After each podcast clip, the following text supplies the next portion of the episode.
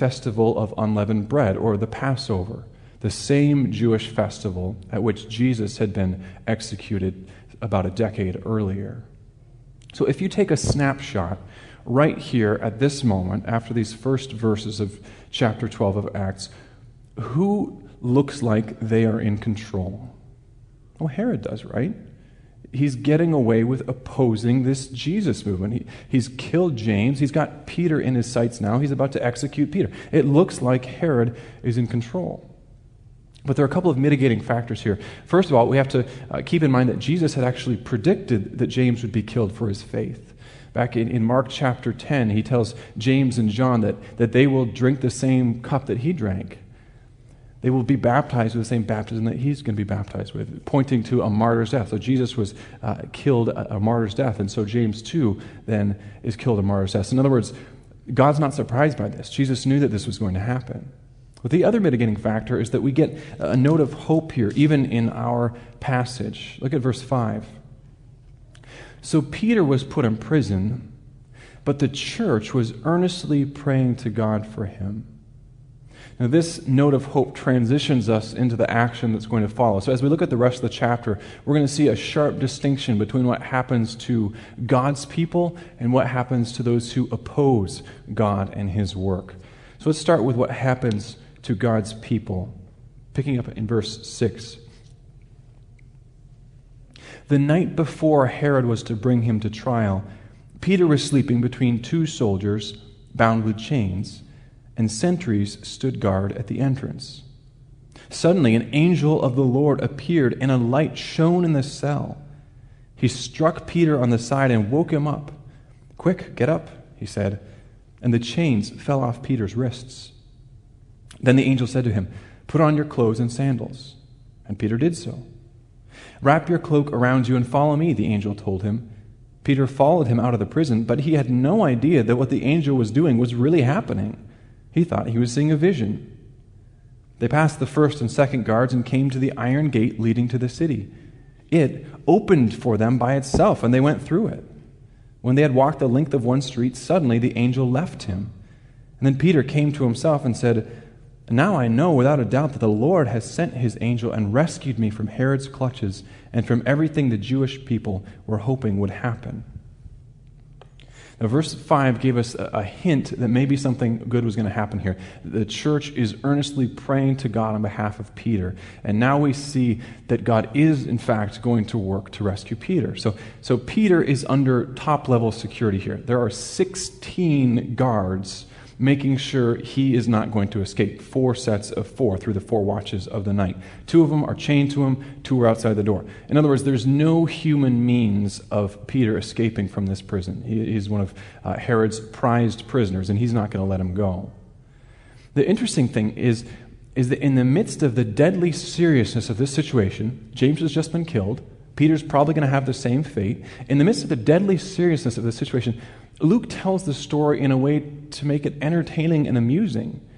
So the first amusing element that we see here is that Peter is so soundly asleep that the angel has to hit him really hard. The word that's used here for striking him, my translation is the angel struck him. It's a really violent word. It's not like he kind of nudged him on the shoulder and gently woke him up. This is the word that's usually used when an angel strikes someone dead. In fact, later in our passage, that's going to happen. So the old translations have smite or smote. So the angel is wailing on Peter in order to wake him up and to get his attention. And then when Peter finally wakes up, he's so dazed that the angel has to give him a series of very small, very clear statements so that he can actually obey him, get dressed, and get out the door. So note that Peter isn't contributing anything to this great rescue other than his kind of sleepy incomprehension. The other amusing thing, of course, is that Peter doesn't realize that what's happening is actually real. And maybe you've had an experience like this. A few weeks ago, I dropped my phone, and I had just gotten the phone. I was really frustrated. So I dropped it, and it totally shattered. It was one of those, not just where you can kind of turn it on and kind of squint and hope it's not past it was totally gone. It wouldn't turn on at all. And, of course, I didn't put a case on it because I don't like cases on those things, and I'm not wise enough to get insurance for my phone, and so this was really, it was not a good thing. I realized I was going to have to shell out a bunch of money to save this. So I do the only logical thing that every good Christian would do. I pray to God that this was actually a dream and not real life, knowing, of course, that it is real life. And so imagine my relief several hours later to wake up and realize that it had, in fact, been a dream. My phone, for the moment, is still in one piece and working. So this was a great thing. But this is how it goes in the middle of night for us, right? Like, some dreams are so vivid that we think they're real life, and sometimes we wake up and things are so cloudy and foggy in the middle of the night that we're not sure what's real and what's a dream. Well, that's what's happening to Peter here, right? He's in this weird dream world where an angel comes and thumps him hard on the side and wakes him up, and then the chains just fall off of his hands. I mean, this is dream world kind of stuff. And then he goes past the guards, and they don't wake up, even though their life is on the line if he escapes. And then they get to this big iron gate leading to the city, and it turns into one of those automatic mire doors where it just automatically opens in front of him, and he walks through. I mean, it's a dreamlike world, right? Until he realizes that he's standing out there in the middle of the night in Jerusalem with no chains, free. All of this had really happened. And so Peter goes to find the church. Verse 12. When this had dawned on him, he went to the house of Mary, the mother of John, also called Mark, where many people had gathered and were praying. Peter knocked at the outer entrance, and a servant named Rhoda came to answer the door. When she recognized Peter's voice, she was so overjoyed that she ran back without opening it and exclaimed, "Peter's at the door." "You are out of your mind," they told her. When she kept insisting that it was so, they said, "It must be his angel." And if you didn't think that Luke was telling this in an amusing way, now you see that, yes, he is actually telling this in an amusing way. This is where it gets even funnier. And I love this because it shows how normal and how human the early church was, that they're people just like us. So Luke had said back in verse 5, the church is fervently, earnestly praying on behalf of Peter, praying to God. And here we find that they're doing that. They're gathered in the middle of the night at this person's house, and they're gathered as a church earnestly praying for Peter. Except they think there's no chance that God's actually going to answer these prayers. So when the servant girl Rhoda says, "Peter's at the door," they tell her, "Listen, he's not at the door. You're out of your mind. You're insane. He couldn't possibly be out of the door. He is in Herod's prison. He's going to be killed tomorrow." And then when she insists, when it's clear that she's seen something, they say, well, the only other possible logical conclusion is that Peter's angel is there. It never crosses their mind. It doesn't occur to them that it's possible that God has just rescued Peter in a miraculous answer to prayer. So again, we note that this great rescue isn't the result of human action. Humans don't contribute anything to this. It's not that the church's prayer is so fervent and so earnest and that their faith is so strong that Peter is released. It's because of God's sheer grace in choosing to intervene to rescue Peter. So it's a bit amusing and definitely comforting to see Christians in this mixture of prayer and doubt, because I feel like we're in that all the time. Like we're praying for God to act, but then we're kind of surprised if he actually shows up and does act.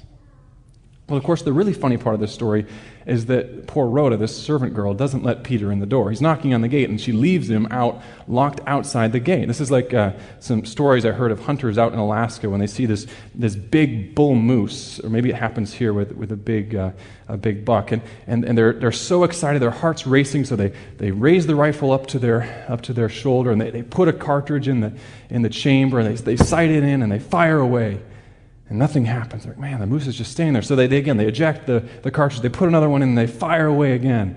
And still nothing. And so they do it again. They unload their whole magazine on this moose.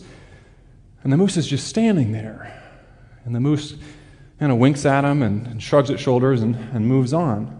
And the poor humiliated hunter is thinking, what on earth happened? What's wrong with my gun? It was right there. It was so close. How could I possibly have missed?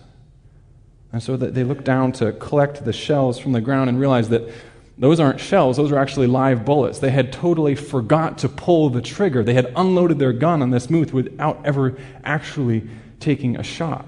They forgot to do the one thing that they needed to do. It's the same thing with Rhoda. She forgets to do the one thing she's supposed to do. She's so excited that Peter's there that she forgets that she should probably open the gate and let him in. I mean, you can imagine the church telling this story about poor Rhoda, and you can imagine her getting more and more embarrassed with each new retelling of this story as the church laughs again and again about how the prison doors open automatically for Peter, but he can't even get past the gates of his own friend's house to join the church in prayer. And poor Rhoda probably heard this story many more times than she would have liked. But again, this is Luke is telling the story in a way to show us how human the early church was. Well, they're finally going to get this all sorted out. Verse 16, but Peter kept on knocking, and when they opened the door and saw him, they were astonished. Peter motioned with his hand for them to be quiet and described how the Lord had brought him out of prison. Tell James and the other brothers and sisters about this, he said, and then he left for another place. So Peter gives God all the glory, explaining this story of God's incredible rescue from an impossible situation at the last possible moment. And then Peter's gone. We actually only hear about Peter one more time in the book of Acts, in Acts 15 at the Jerusalem Council, but we don't hear again for the rest of the book of Acts. We don't actually hear from Peter again, although we will see a couple of his letters in the New Testament. But the important thing for us to see here is that God protects his people. That's what he did for Peter. God intervened to rescue Peter. What looked like an impossible situation with Herod opposing God, killing God's people, and getting away with it has turned by the miraculous intervention of God. So what we need to learn is that when all is said and done, God protects his people. And this is a crucial lesson for us. When all is said and done, God protects his people. We need to hear this. Now that then shows up in the big contrast from what happens to God's people and what now happens to those who oppose God. So this is the other side of that story. Verse 18. In the morning there was no small commotion among the soldiers as to what had become of Peter. No doubt, 16 of them, one of him, and somehow he escapes without any of them knowing. Verse 19. After Herod had a thorough search made for him and did not find him, he cross-examined the guards and ordered that they be executed. So Herod now is totally defeated. He has lost his prized prisoner despite having all of these security measures taken against him, and now he doesn't have a chance of further garnering the support of the Jewish people. So he decides that he's going to leave Jerusalem and go somewhere where he might get a little bit of an emotional boost. That's what he does. Verse 19. Then Herod went from Judea, where Jerusalem is, to Caesarea up on the coast and stayed there. He had been quarreling with the people of Tyre and Sidon. They now joined together and sought an audience with him. After securing the support of Blastus, a trusted personal servant of the king, they asked for peace because they depended on the king's country for their food supply. So this is a better situation for Herod. He's in the power position of this. He has the upper hand. These people need his food. He's been quarreling with them. They're now coming to seek peace. In other words, they are going to kind of bow at his feet and bow to his demand. So he has the upper hand here, and he's going to take full advantage of this. Verse 21. On the appointed day, Herod, wearing his royal robes, sat on his throne and delivered a public address to the people. They shouted, "This is the voice of a god, not of a man." Now, this is an interesting story because the ancient Jewish historian Josephus fills in some of the other details. He has a parallel account of this same event that happened in Herod's life, and he adds some kind of colorful details to it. So it turns out that on this particular day, Herod had decided that he was going to wow the crowd. So he puts on what Josephus tells us is a rather flamboyant robe made entirely out of silver with really fine weaving. So you can picture this in your mind, bright, shiny, silver robe. And he comes up before the crowd in this big arena here, and the morning sun comes up, and it just reflects brilliantly off of this shiny silver robe of his, and it has the effect that he intended. It dazzles the crowd, and the people who are trying to butter him up say things like, "Oh, we used to think that you were just a human, but now we can see that you are like a god." So the effect is something like a disco ball, right? I thought about breaking out my silver sequined sport coat for this week to give you something of the effect of what this might have been like, but it was at the cleaners, so I wasn't able to do that. And then it turns out that's pretty good because the story takes a twist toward the end here. And after reading the ending, I decided it wouldn't have been a good thing anyway. Verse 23, so they just said, this is the voice of a God, not of a man. Verse 23, immediately, because Herod did not give praise to God, an angel of the Lord struck him down, and he was eaten by worms and died. And Josephus tells the same story that Luke does here. He says, this is why Herod died. Herod was a mere mortal, a regular human person. He was accepting the kind of praise and accolades that are only right to give to the true God. And so God strikes him down. He judges him. This man who had arrogantly opposed God's work by killing James, by intending to kill Peter, is now judged by God. So this is what happens to those who oppose God's work. God intervenes to judge Herod. And then verse 24 solidifies the contrast between what happens between God and those who love him and those who oppose him. Verse 24, so Herod had just died, but, verse 24, the word of God continued to spread and flourish. So this is the difference. This is the contrast. God protects his people, and God judges those who oppose him. So what the passage is showing us in a truncated form is that God always wins. He gets the last word. And sometimes with a passage like this, the whole story is nicely wrapped up together, where we see the beginning, we see the end, we see what's happened, and we can see this contrast. God gets the last word. He protects his people, and he judges those who oppose him. And this is a really, really crucial truth for us to learn. Ajith Fernando puts it like this: God always has the last word. If this does not seem to be the case, it is because the last word has not yet been said. That's a crucial truth for us to know, because this is how we get past that emotional roller coaster of basing our feelings and our outlook on life on what's happening right now in front of us. If we don't catch this, we're always going to be taking snapshots of this is what's happening right now, this is what's in front of me, this is what I'm feeling, this is what I'm experiencing. And our circumstances, we're going to be slaves to our circumstances, always tied to making conclusions based on that little snapshot in time. So we can do this on the personal level. Say, listen, I'm lonely. Why am I so lonely? Or I'm frustrated. Well, God must not love me. He must not be willing to take care of me. Or we could say it on a global level as well. We take a snapshot and say, well, look what's happening in Nigeria right now. Boko Haram, they're massacring tons of people in Nigeria. God must not be powerful, or he must not care. You take a snapshot and base your conclusion on that snapshot. But God does care.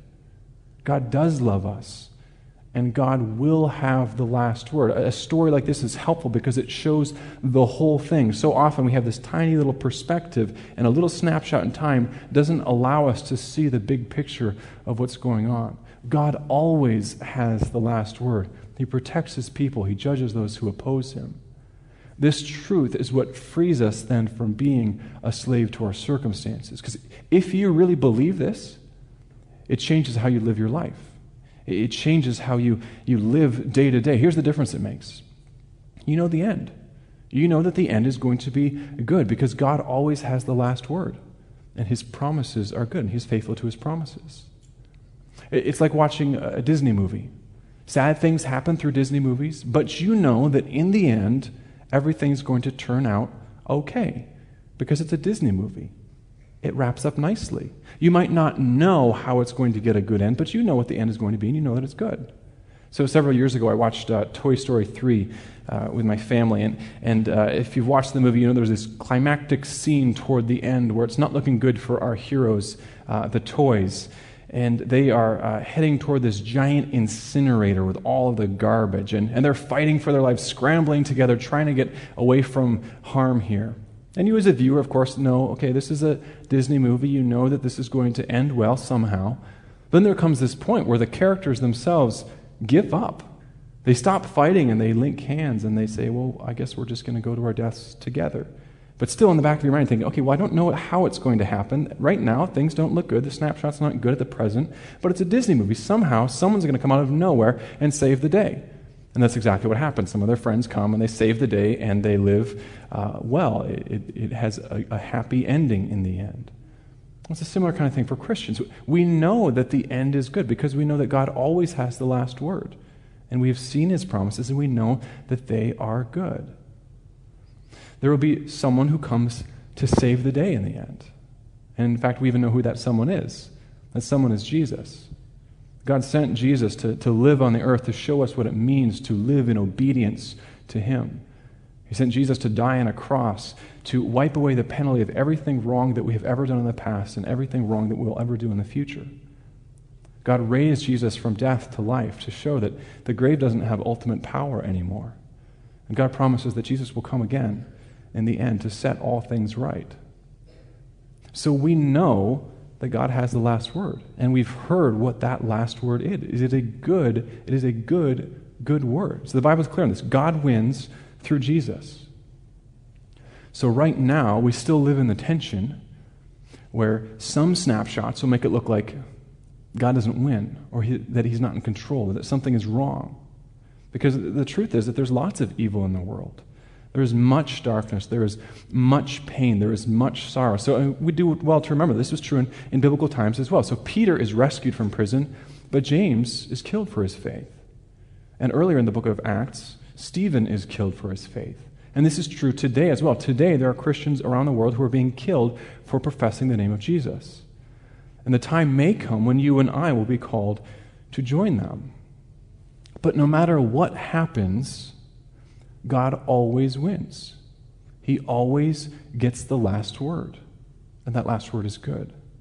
Paul says, he's so confident of this, that Paul says in the 2 Corinthians that whatever is happening now, it's a light and a temporary problem compared to the weight of glory to be revealed when Jesus returns.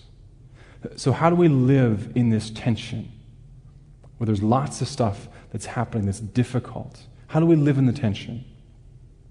Make the choice to trust God, because God has shown himself to be faithful. He has shown himself to be good all through human history. We can trust him.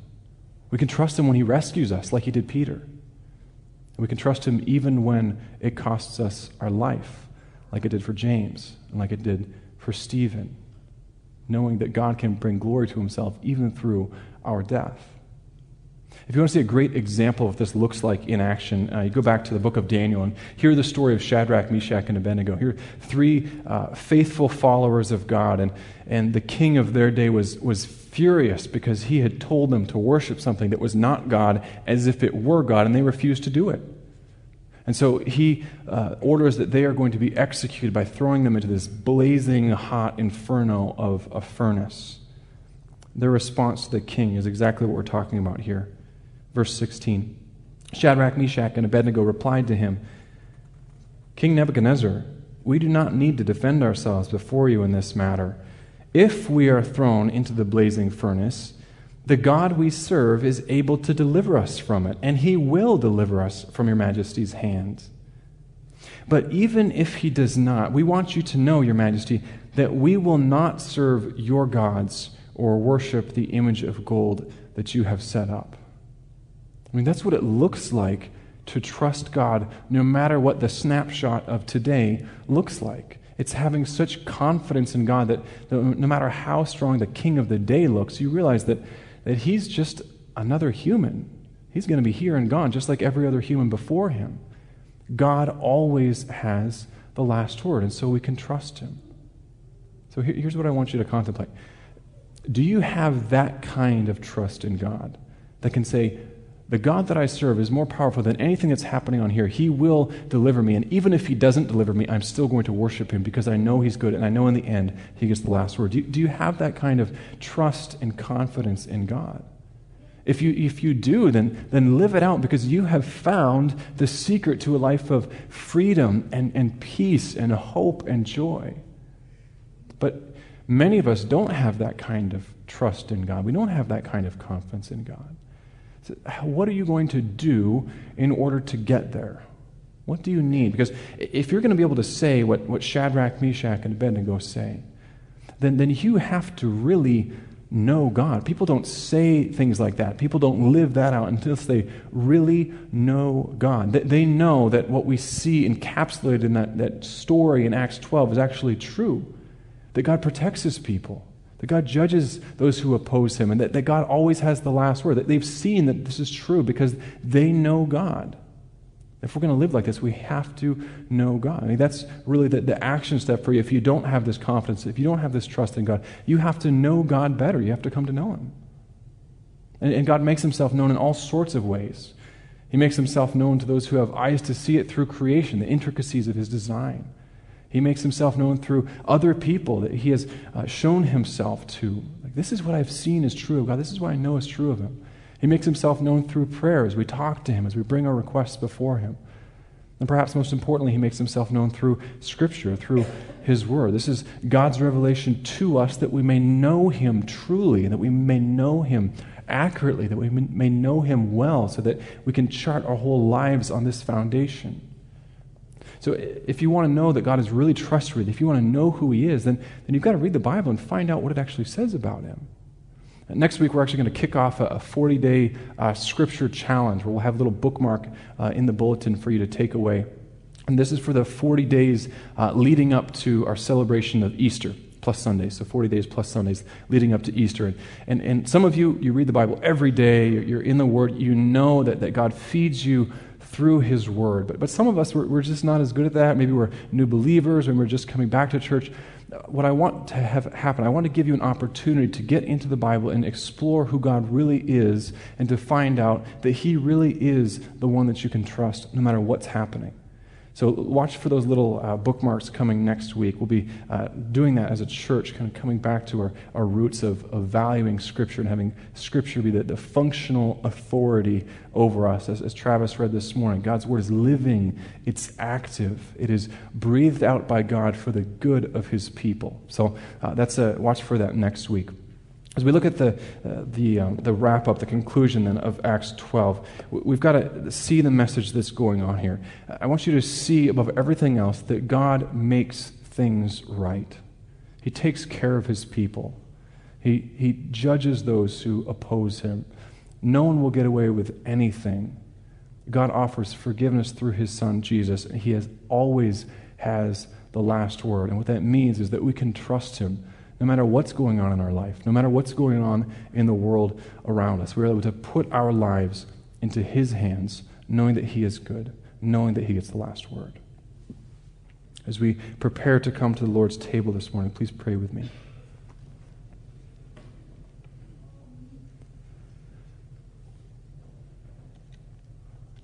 God, for those who are questioning your goodness, for those who are questioning your providence, for those who are in difficult times right now where it really does not look like you are working, I pray that you would give them eyes to see that you are a good God and you are a faithful God.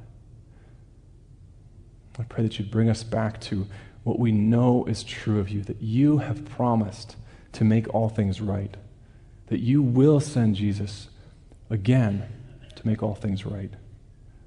I pray now that you would use this meal, use the Lord's Supper as a reminder of the core truth, the foundations that you sent Jesus to remove the penalty of our sins, that you sent him to forgive us, to reconcile us to you.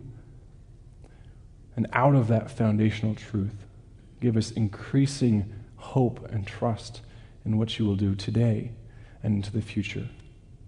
We pray this in the name of Jesus. Amen.